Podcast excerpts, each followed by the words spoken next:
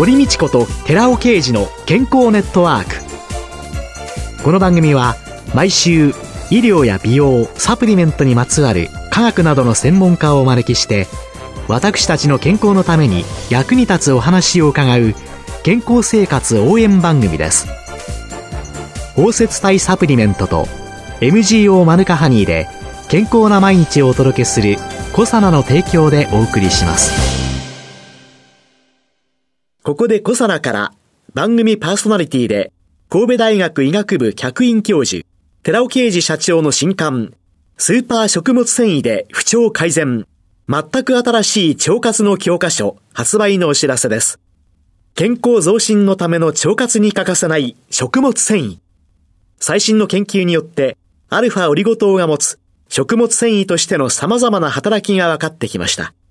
知っておきたい体のメカニズムを分かりやすく解説しながら、アルファオリゴ糖を用いた腸活にまつわる最新のトピックスや食事術を満載しました。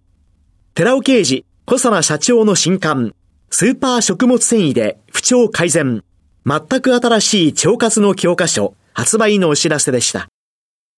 明けましておめでとうございます。堀道子です。寺尾啓二です。今月は、小佐の社長で神戸大学医学部客員教授の寺尾啓二さんとともに、サプリメント革命、パーソナル化サプリメントのすすめと題してお送りします。寺尾さん、今年もよろしくお願いします。よろしくお願いします。一週目の今日は、ベースサプリメントについて伺います。その前に、パーソナル化サプリメント、これはどういうことなんですか？パーソナル化サプリメントっていうのは全く新しい概念と私は考えてるんです。その人、その人に合わせたサプリメントを摂取すべきだっていうところはよく知られてるんですけども、そういったものって通常はタブレット、錠剤であったり、ソフトカプセルであったり、ハードカプセル、そういったものを全部一緒に飲みましょうっていうようなことが今まで言われてきたんですけども。よくね、一包みの中に錠剤やぐちゃぐちゃ数があって、そうです、そうです。それが普通なんですけども、はい、それだと非常に飲みづらいというところがありますので、特に高齢者なんかは医薬品も飲まないといけない。それだったらすべてパウダーであれば一緒に混ぜて、最近はプロテインとか青汁とか粉末に水あるいは牛乳とかそういうのも足して飲む習慣っていうのはじわじわと出てきましたから、そこに乗っかっていけばパーソナル化サプリということでいろんな機能性成分をパウダーで一緒に配合しておけば、一気に朝一緒に飲んでしまえるというような形が今後サプリメント業界でも浸透していけばいいなと思いまして。以前ですね、ラスベガスに行った時に、はい、サプリメントバーという薬局のコーナーの中にそれがあって、青汁みたいなのが一応ベースになってたんですけど、はいそこにあなたが必要なっていうのを、粉をね、はい、はい。いろいろ足してくださって、なるほど。それで飲んだ、はい、それに近いものそれに近いものです。そのためには、まず、どのようなベースが必要なのかっていうようなところからお話ししていきたいなと思ってるんですけども、はい、ベースとなりますのはやはりプロテインがいいと思います。タンパク質っていうのはもちろん筋肉が最も蓄えられているものですけども、それだけじゃなくて骨とか内臓とか皮膚とか爪とかいろんなところにタンパク質は存在してて、いろんな生理活性物質等も全てタンパク質でできている。それほどタンパク質は重要だ。タンパク質をいかに維持するかっていうのがすごく大事で、高齢になってくると脂肪の量がタンパク質を上回っていって、結局水を蓄えられなくなって、最後は死に至ると考えていいんですよね。大事なのは筋肉をつけるということなんですけども、筋肉をつけると、その分だけ基礎代謝量、それが高められる。なぜかというと、筋肉で消費される基礎代謝量っていうのは、1日の消費するエネルギーの60%を占めているわけですね。それは何もしなくても、筋肉を持ってるだけで消費してくれているわけです。じゃあどうやって筋肉を蓄えるかということなんですけども、やっぱり運動が一つは重要で、しかもタンパク質は下半身に70%が集中してるんですね、筋肉としてね。太ももなんかすごいですもんね。そうですね。で、太ももは本当40%ということで、うん、いかに太ももを鍛えるか、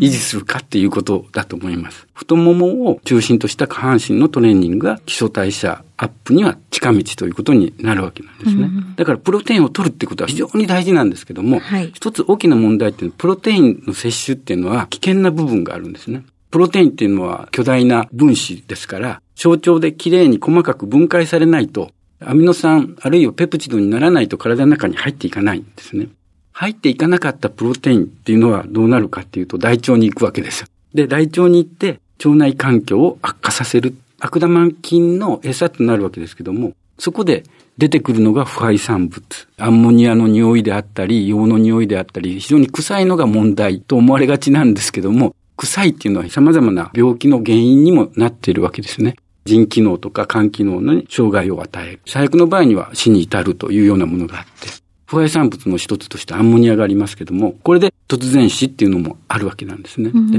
尿素サイクル異常症っていう病気なんですけども、肝臓障害でアンモニアが尿素に解毒されないということなんですね。うん、それで死に至る。だからプロテインを摂取するのであれば、そういったところを考慮して、しっかりとベースサプリでプロテインを取るときに、危険な部分を排除しないといけない。っていうことで考え出したパーソナル化サプリメントのベースとなるものには、そのリスクを回避するために、一つはキウイフルーツアルファオリゴパウダーっていうのを入れてるんですね。キウイフルーツの中にアクチニジンっていうタンパク分解酵素がある。はい、タンパク分解酵素は消化酵素ですから、自分の体でも作られてるけど、それだけではプロテインを完全に分解できないから、それに足してやる。アルファオリゴ糖を使ってパウダー化することによって、タンパク分解酵素を非常に安定にするっていう技術を作り上げてるんですね。うん、ですから、パウダーとしてそこに足しとけばいいわけですね。うん、そうすると、かなりの量のプロテインはちゃんと分解されて体の中に入る。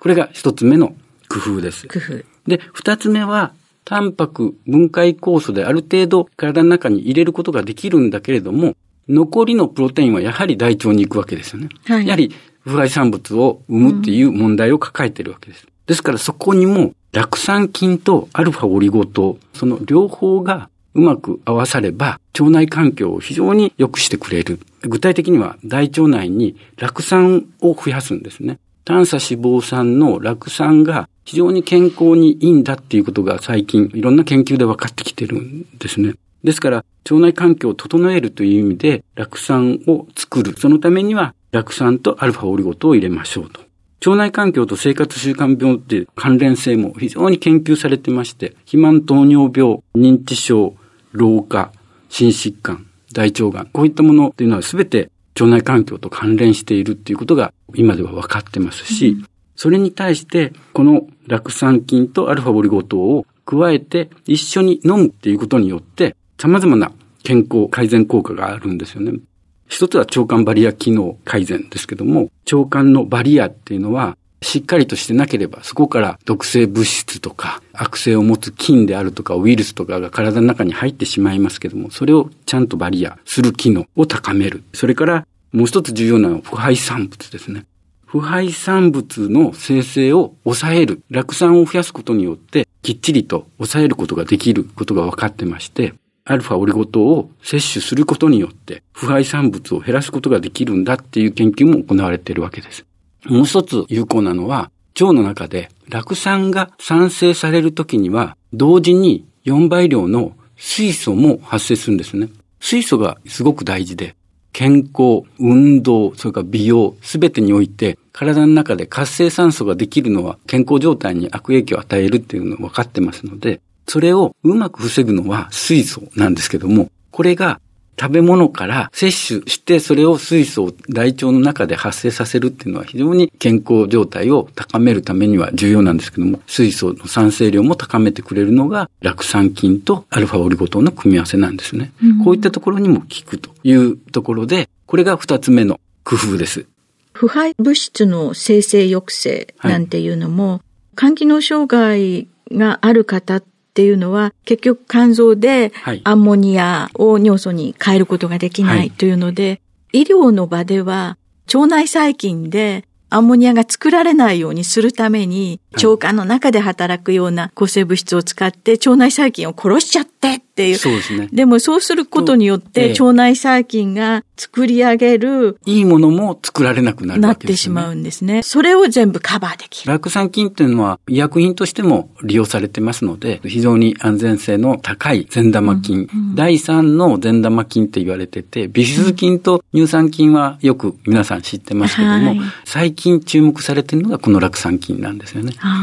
一時期ね、水素水なんていうのも流行りましたけれどもね。ね水素水を飲むと、水素は一瞬に体の中に入ってきて、うん、10分以内には体の外に出ていくんですよね。それが水素水の問題点なんです。ところが、酪酸菌とアルファオリゴ糖を一緒に飲むと、じわじわと大腸で水素を発生させてくれるから、水素を体の中に供給することができるというものなんですね。そうすることによって、この二つの工夫ですね。はいはい、消化酵素、はい、そして酪酸菌とアルファオリゴ糖による多彩な作用。これが、いわゆるベースになってくる。そうです。はい、そしてもう一つ、ベースサプリメントに工夫しております。プロテインとともに、もう一つ重要なタンパク質としてコラーゲンを忘れてはならないんですね。コラーゲンっていうのは全体のタンパク質のうちの3割を占めているんです。実際には筋肉を作るプロテインとともに、コラーゲンっていうのは血管とか骨とか軟骨とか神秘も非常に重要な構成成分になってるわけですね。特に健康と美容に関してはコラーゲンが必要なわけです。実際にコラーゲンがしっかりと組織されていれば肌で、見た目年齢も若くいられるわけですけども、ですから、ある意味、見た目年齢を見て、年齢よりも若いですねって言われたとしたら、健康状態、つまり血管とか骨の状態もいいんだと言えるわけですよね。神秘の状態がいいわけですから、そこにもコラーゲンが使われてますし、骨にも、それから血管にもコラーゲンが使われてますから、コラーゲンの状態がいいんだということで、逆に見た目年齢が高いってことになると、血管や骨の健康リスクも疑っていくべきだと思います。皮膚の張り、それを与えるのがコラーゲン。はい、皮膚がたるんでる、年よりも老けて見える、はい、そのような人っていうのは、コラーゲン何も顔だけが不足するわけじゃない。ね、神秘だけが不足するわけじゃないので、はい。うん、他のところのも、やはり問題があるんじゃないかっていうので、外から体の宇宙を見るという、そんな感じなんでしょうかね。はい、ううですね。ですから、ベースサプリを考えたときに、タンパク質をどのような配合にするか。プロテインと、それからコラーゲン。その比率なんですけども、スポーツパフォーマンスを向上させるっていう目的で、プロテインを取ろうっていうことであると、プロテインでいいと思います。ところが、病気にならないための健康づくりを目的として、パーソナル化サプリメントを摂取しようっていうことだと、プロテインは中心として入るんだけれども、そこにコラーゲンを足しといてあげる。うん、そして、いつまでも美しく、肌の弾力性もあって、いい状態を保ちたいって言ったら、コラーゲン中心にプロテインをそこに配合するっていうぐらいのパーソナル化サプリメントを用意する。そして、本当に美を追求したいっていうことになると、もうコラーゲンだけでいいんですけども、実際にはコラーゲンに対して、エラスチンっていうコラーゲンを作った時に、その弾力性を保つためのもう一つのタンパク質があるんですよね。エラスチンがあると肌の弾力性なんてコラーゲンを取る時よりもさらに高いことが知られているわけですね。ですから、美の追求のためには、エラスチンとコラーゲンの組み合わせっていうのが4つ目に来ます。エラスチンなんかよくあの水分の保持作用が結構あるので、お肌プリプリになるという、みずみずしい赤ちゃんのような お肌というでしょうか。ね、ベースサプリメントって一言で言っても、それを目的に使われる方によって、ベースになるものっていうのが、まあ4つに分かれているということですね。そうですね。これがベースサプリメントの基本。そうです。そしてそこに秘められた技というそうです。パーソナル化サプリメントの次の非常に大事なものは、そこにいかなるものをトッピングするかということですね。トッピングはすべてパウダーであるべきですね。すべてパウダーであれば一気に配合できますから。はい、でそこで重要になるのが、感情リゴ糖をうまく使うわけですね。感情リゴ糖、シクロデキストリンとも言うんですけども、いろんな機能性成分を目的に応じて包摂化させるんですね。そうすると、揮発性の不安定な物質も安定にパウダーになりますし、水に溶けづらいものが溶けるようになったり、苦味とか渋みのあるもの、例えばカテキン成分を配合してたら苦くて飲めなくなります。ですから、その苦味を取るっていうことも感情利ご糖でできるし、いろんなことができて、それがすべてパウダーとなるということで、トッピングに重要な技術として、包摂粉末化させることができるっていうところがあります。パッケージの中に入れて、はい、その中のものがこぼれない。そうです。みんな見てくれも綺麗になり、そはい、そしてさらっと溶けて、いい味で飲むことができて、お届けしてくれる。そのためにトッピングには環状オリゴ糖の技術を利用すべきというところがもう一つあるわけなんですね。環状オリゴ糖を宅急便の箱と捉えたら、はい、それが届けるときにはきちんとパッケージ化されていて、体の中に入ったときには、そのパッケージから中身が出て、はい、そしてそれが体の中に吸収入っていく。示してくれるという。効果を示してくれる。そして、もう一つ、このパーソナル化サプリメントに重要なポイントがありまして、それは今人気の機能性表示関与成分を安価に手軽にトッピングできるということですね。これどういうことかっていうと、機能性表示食品制度ができまして、もう7年になります。最初は特保に対して機能性表示食品ということで、今後どうなっていくんだろうって7年前はよくわからない部分がありましたけども、7年の積み重ねで、今、このように表示できる関与成分っていうのは、もう300を超えてるんですよね。うん、それに合わせて、どのような機能性表示ができるかという文言も50を超えているわけです。ですから、機能性表示食品っていうのが非常に認知されてきております。そういった複数の関与成分ってもう摂取目安量とかっていうのは分かってるわけですよね。それをさらに感情理ごとを使って吸収性を高めたり、いろんなことをしてトッピングできるわけですね。それが非常に大きい。例えば人気関与成分の文言例って言って、最近有名なところを挙げますと、ブラックジンジャー。これ、中高年齢者において、加齢により衰える歩行能力の維持に役立つことが報告されてます。というようなことを言える。そして、クロセチンっていうのも注目されてまして、これは目の疲れから生じるピント調節機能の低下を緩和し、目の調子を整えるっていうことが言えたり、セサミン抗酸化力を向上させて、日常的に疲れを感じる方の寝つき、眠りの深さ、目覚めという体調の改善に役立ちます。みたいなことがもう言えるようになってるわけですね。こういったものをちゃんとした量を配合する。しかもこの3種類の成分ってすべて包摂化させることによって吸収性を高めることが分かってるんですね。うこういったものを入れることができるということです。そんなオーダーメイドサプリメント、パーソナル化サプリメントということになるんですね。はい、そうですね。ということで今年は大きく飛躍できると良いかなと思いながら伺いました、はい、今週は小佐野社長で神戸大学医学部客員教授の寺尾啓二さんとともにパーソナル化サプリメントの勧めその1をお送りしました。寺尾さんありがとうございました。ありがとうございました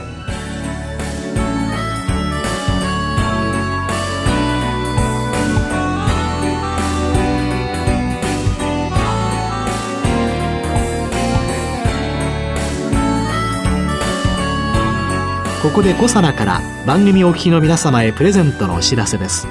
1日摂取量に制限がなく無味無臭のアルファシクロデキストリンを使用した新しい食物繊維コサナのピュアファイバーを番組お聞きの10名様にプレゼントします。プレゼントをご希望の方は番組サイトの応募フォームからお申し込みください。コサナのピュアファイバープレゼントのお知らせでした。